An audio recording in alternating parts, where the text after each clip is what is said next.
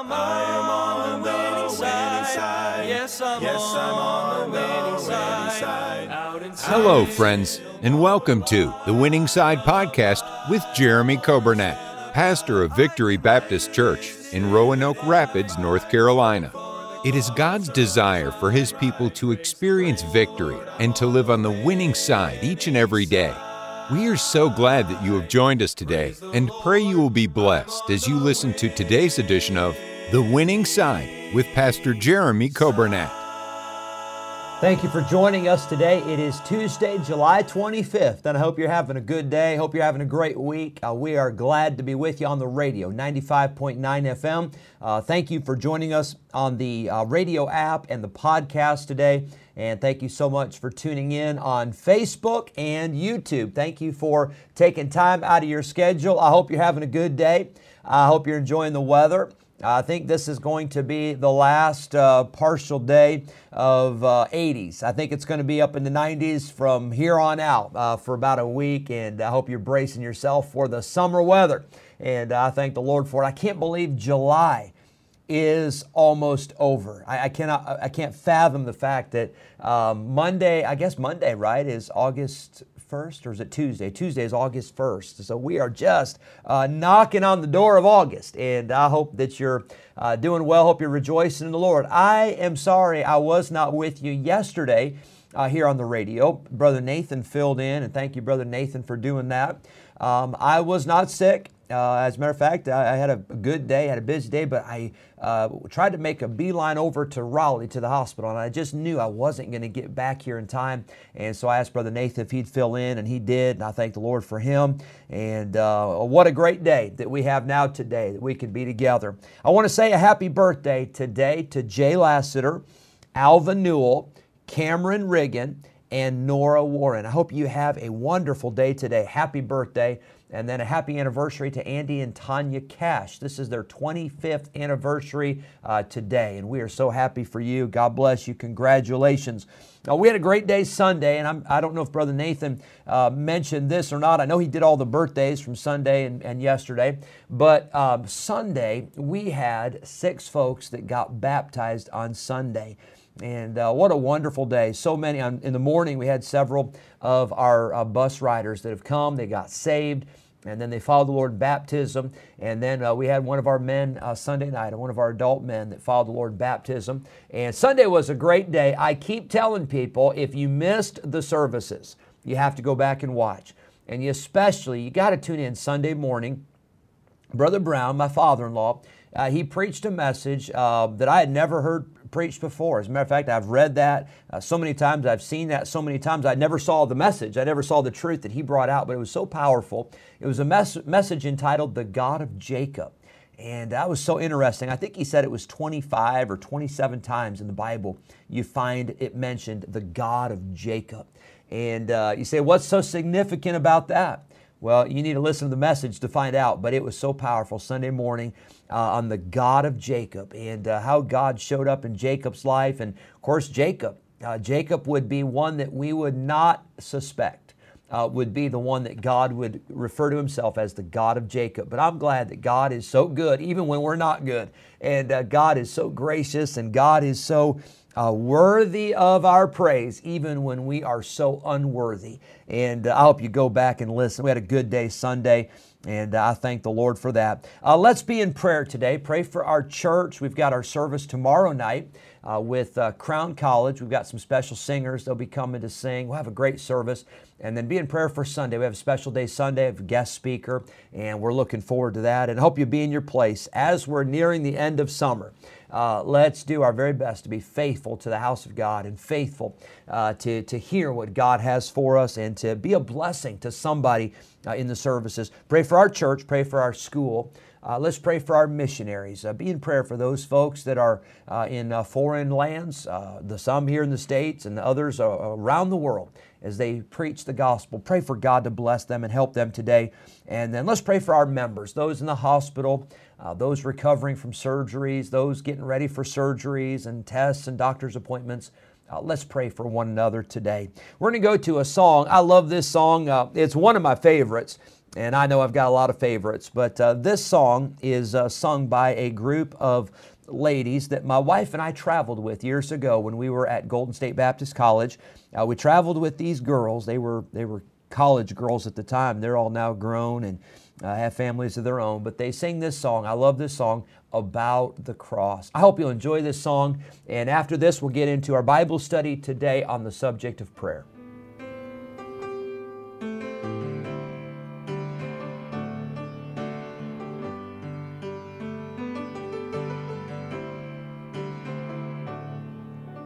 If I only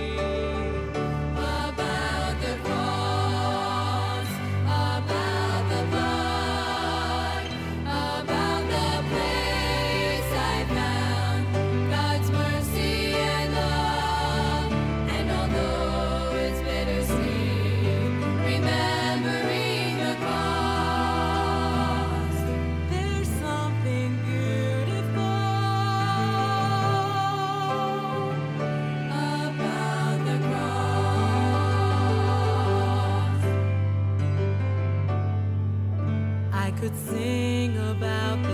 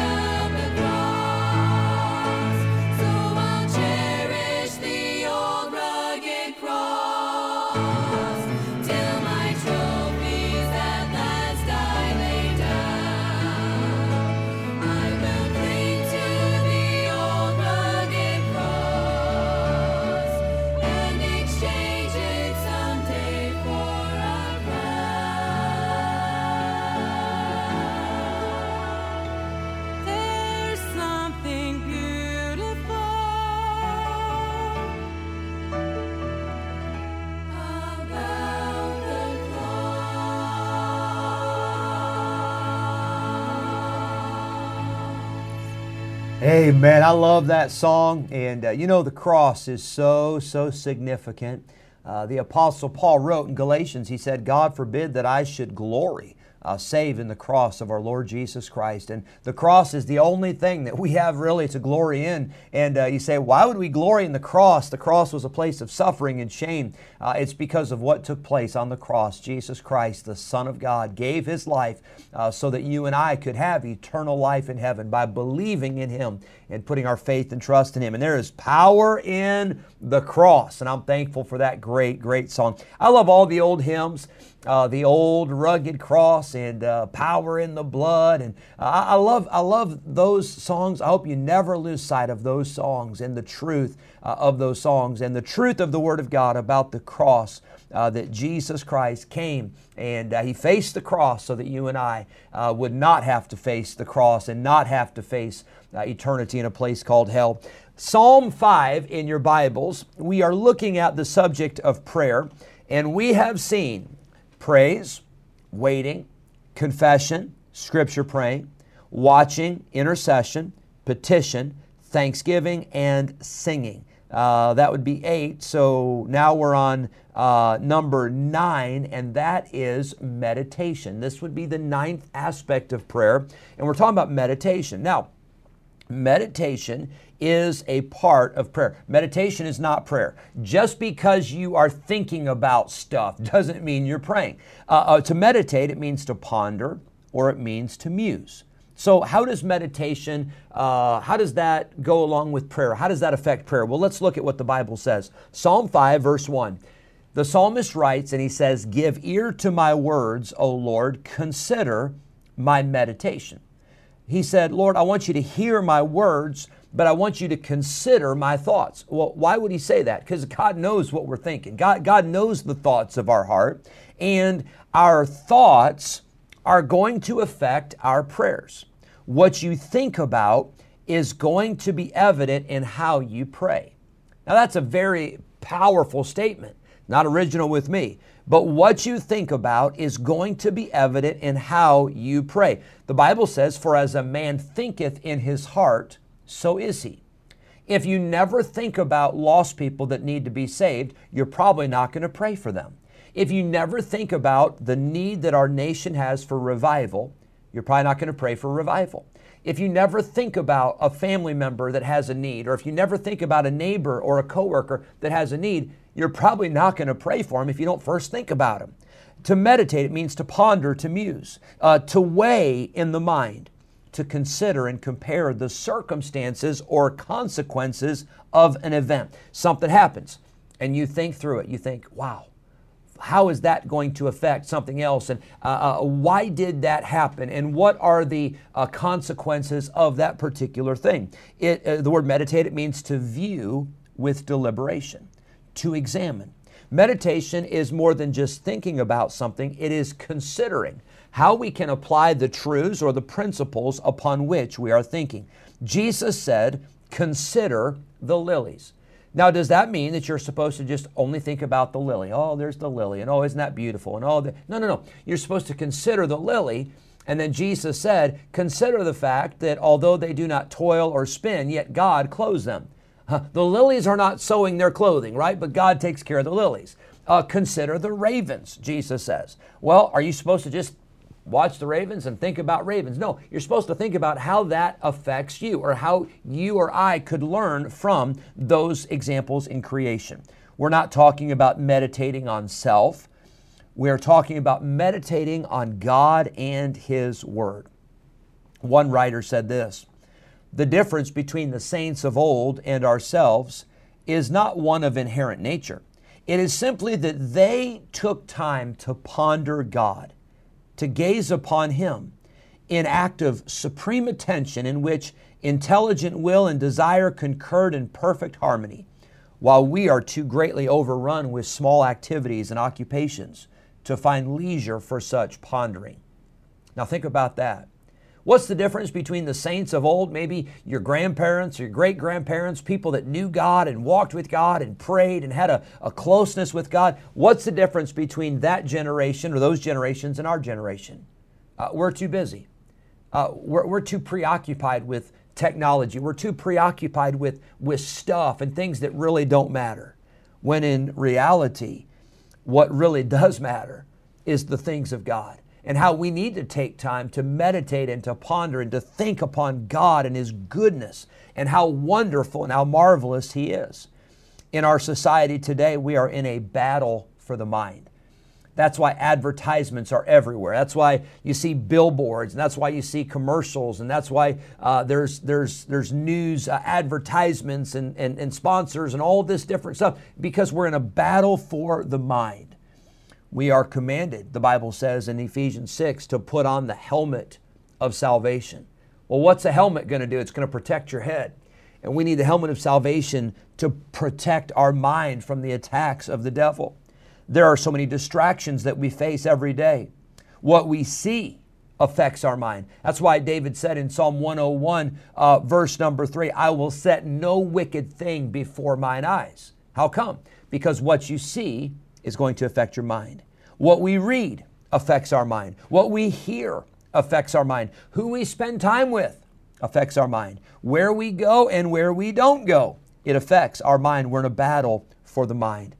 I'll close with this 2 Corinthians chapter 10 and verses 3 through 5. The Bible talks about how, as Christians, we are to cast down imaginations and every high thing that exalteth itself against the knowledge of God, and bringing into captivity every thought to the obedience of Christ.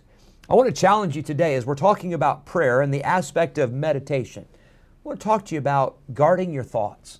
And be careful because what you put in is going to come out. You've heard the expression garbage in, garbage out. Well, as a man thinketh in his heart, so is he. Let's think about God. Let's think about His Word. Let's think about His goodness.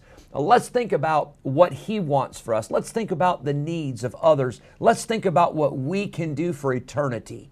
And as we meditate, and as we think, and as we ponder, it's going to affect our prayer life. And may God help us to cast down the wicked imaginations, and may God help us to bring into every captivity, uh, into, into captivity, every thought to the obedience of Christ. I hope you have a good day. I hope this helps you as we started on this subject. God bless you. We'll see you tomorrow.